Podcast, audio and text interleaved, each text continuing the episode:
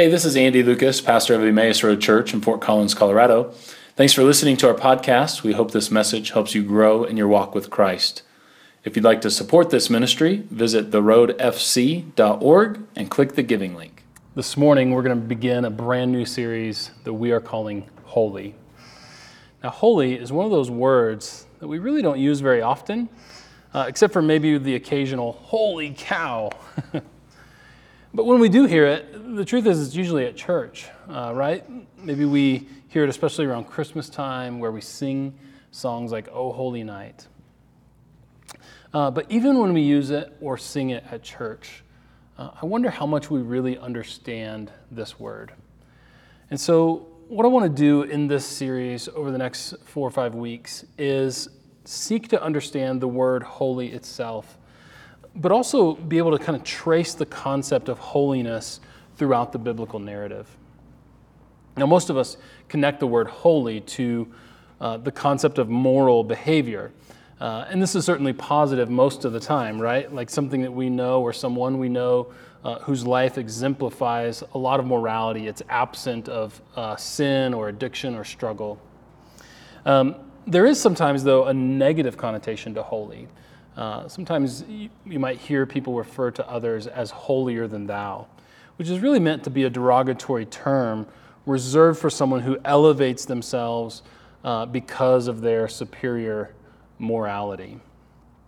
Now, sadly, uh, most of us simply cannot co- create a concept or conceive of holiness outside of this kind of moral compass or this, this morality kind of framework. Uh, what's interesting, though, is that when we think about holiness only in this way, then holiness is defined mostly by the absence of something, uh, the absence of sin or impurity, rather than the presence of something. And so we need to go back to the scriptures and begin to ask the question what do the scriptures say about holy or holiness? Uh, the scriptures talk about uh, holiness in the same way that we tend to think about it. Um, and to help us, I think it's important that we start off uh, by learning some Hebrew. So, uh, the Hebrew word that is often translated holy is the word kadosh. That's a pretty cool word to say, kadosh. Uh, now, this word first appears in Genesis chapter 2, uh, where, God, where it says, So God blessed the seventh day and hallowed it, or made it holy, uh, because on it God rested from all the work that he had done in creation. Now, the word holy or hallowed is the Hebrew word kadosh. Now, if you're anything like me, I found this absolutely fascinating that the very first thing that is called holy in Scripture is the Sabbath day. That, and right at the beginning, the thing that is called holy is time, that time is set aside as being holy. Now, the second time that the word kadosh appears in Ex- is in Exodus chapter 3, verses 1 through 5. And I actually want to read that passage of scripture to us. I'll be reading from the New Revised Standard Version. It says this Moses was keeping flocks of his father in law Jethro, the priest of Midian, and he led his flock beyond the wilderness, and he came to Horeb, the mountain of God.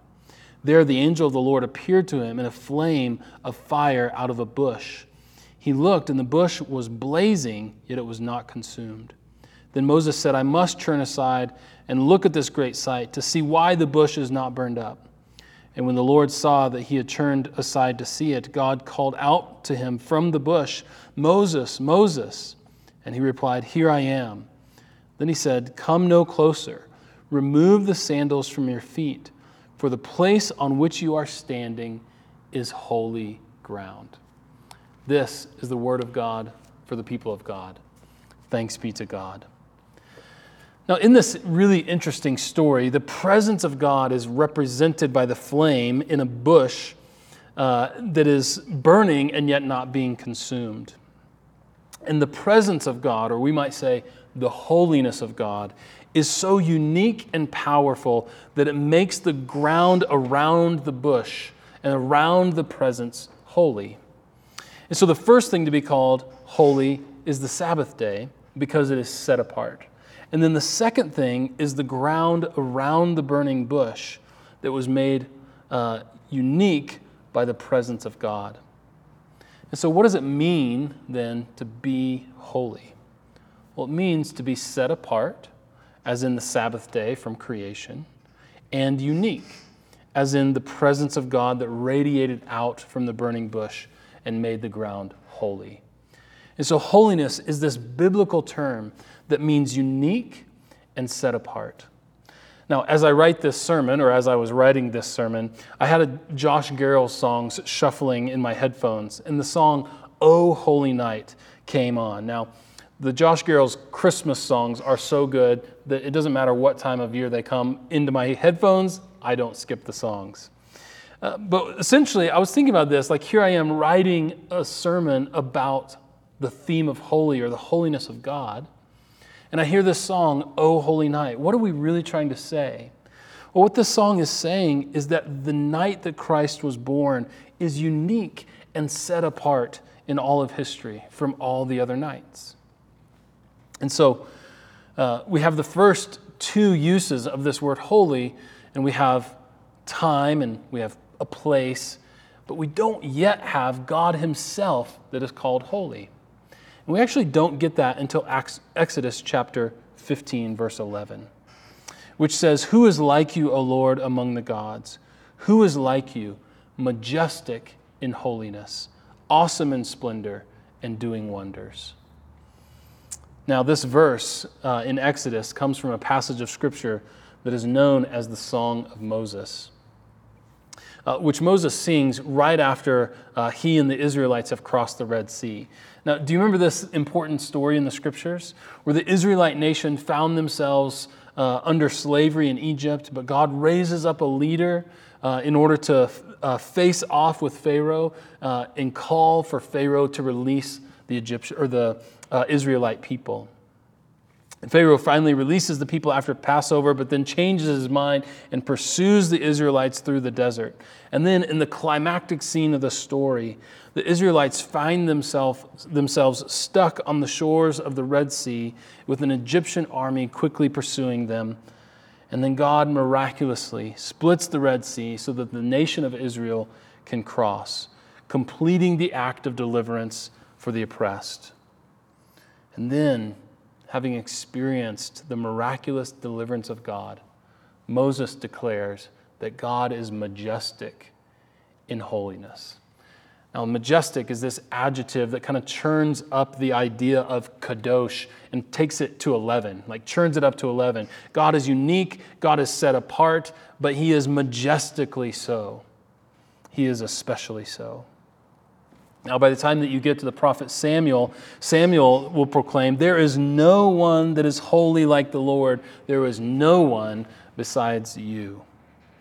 And so, calling God holy is a way of recognizing his unique character and his unique role. That God is a creator and author of life. He is the divine first cause, and as such, he is unique, powerful, beautiful, and good. And the only word for that is holy. You see, it turns out that holiness is not just the absence of sin or impurity, but holiness is the presence of beauty, power, and goodness. For the holiness of God, the Creator God, sustains all of life. And so it is good and right to speak about God as holy and to sing about the holiness of God. I'm reminded of the classic song that we sing Holy, holy, holy, Lord God Almighty. Early in the morning, our song shall rise to thee. Now, as we're thinking about this theme of holiness and, and trying to understand the character of God, a metaphor might, might help. So maybe we could say that God is a bit like the sun. The sun is unique in our solar system, uh, and its power radiates uh, throughout our whole earth, warming all that the rays of the sun can touch. And so the sun is unique, but it's also set apart. Uh, it's set apart because life on earth depends on the sun. Plants need the sun to grow up out of the ground. The seasons are governed by the sun and the earth's tilt toward the sun. And then the sun heats the waters that cover the earth, causing evaporation. The droplets in the atmosphere form clouds, which produce rain, which provides an essential life source for plants and animals. And so, whether directly or indirectly, everything on planet Earth is dependent upon the sun. What a pretty good way of thinking about the holiness of God, that we ourselves are utterly dependent upon the beauty, power, and goodness of God. And so, this metaphor helps us provide just a, a, little snapshot of what the holiness of God is like. That God is holy and set apart and the source of life, not just for our planet, but for the entire cosmos. And so, as I mentioned, it is right and it is good to sing about and to talk about and to call God holy. God is uniquely holy. But as we saw in the first passages of Kadosh, what's most interesting to me is that other things can be called holy as well. In fact, throughout the biblical narrative, what we find is that people are called holy. As in Deuteronomy 7, verse 6, which says, For you are a people holy to the Lord your God. Places are called holy, just like in Ezekiel 42 13, where it's talking about different locations in the temple that are dedicated as holy places. Even things are called holy in Exodus chapter 40, the first 10 verses or so, there's instructions on consecrating things for use in the temple, and that not only the temple itself or the places inside of the temple, but even the things that are found inside the temple are called holy. And then time. The first thing to be called holy with the Sabbath day, but we find it throughout the biblical narrative. For example, in Leviticus the, chapter 23, the first couple of verses, it's speaking about the festivals that we set aside time to remember and connect ourselves to the redemptive narrative of God in the world. Now, let me give a quick side note here, and this is not in my notes, but a huge part of the reason that we follow the Christian calendar at Emmaus Road is so that we can root ourselves as a worshiping community and we can root our specific gatherings in the narrative history of God and the redemptive history of God. That we, we celebrate things like Advent and Easter and Easter tide and Pentecost and Ascension Sunday and all in Christ the King Sunday. We, we mark these ways, these, these times and these Sundays as a way of saying, this is our story and we are connected to the redemptive narrative of God. And so time is called holy. People places, things, and time are all called holy in the scriptures. Now, what does that mean? Well, for me, what that points us to is that just like the sun, God's holiness is to be shared. That in the same way that a warm summer day invites us to go outside and enjoy the sunshine, so God's holiness is ultimately an invitation to participate in His holiness. In other words, the holiness of God does not distance us from God, but invites us in to share in His beauty, in His goodness, and this life giving force of God.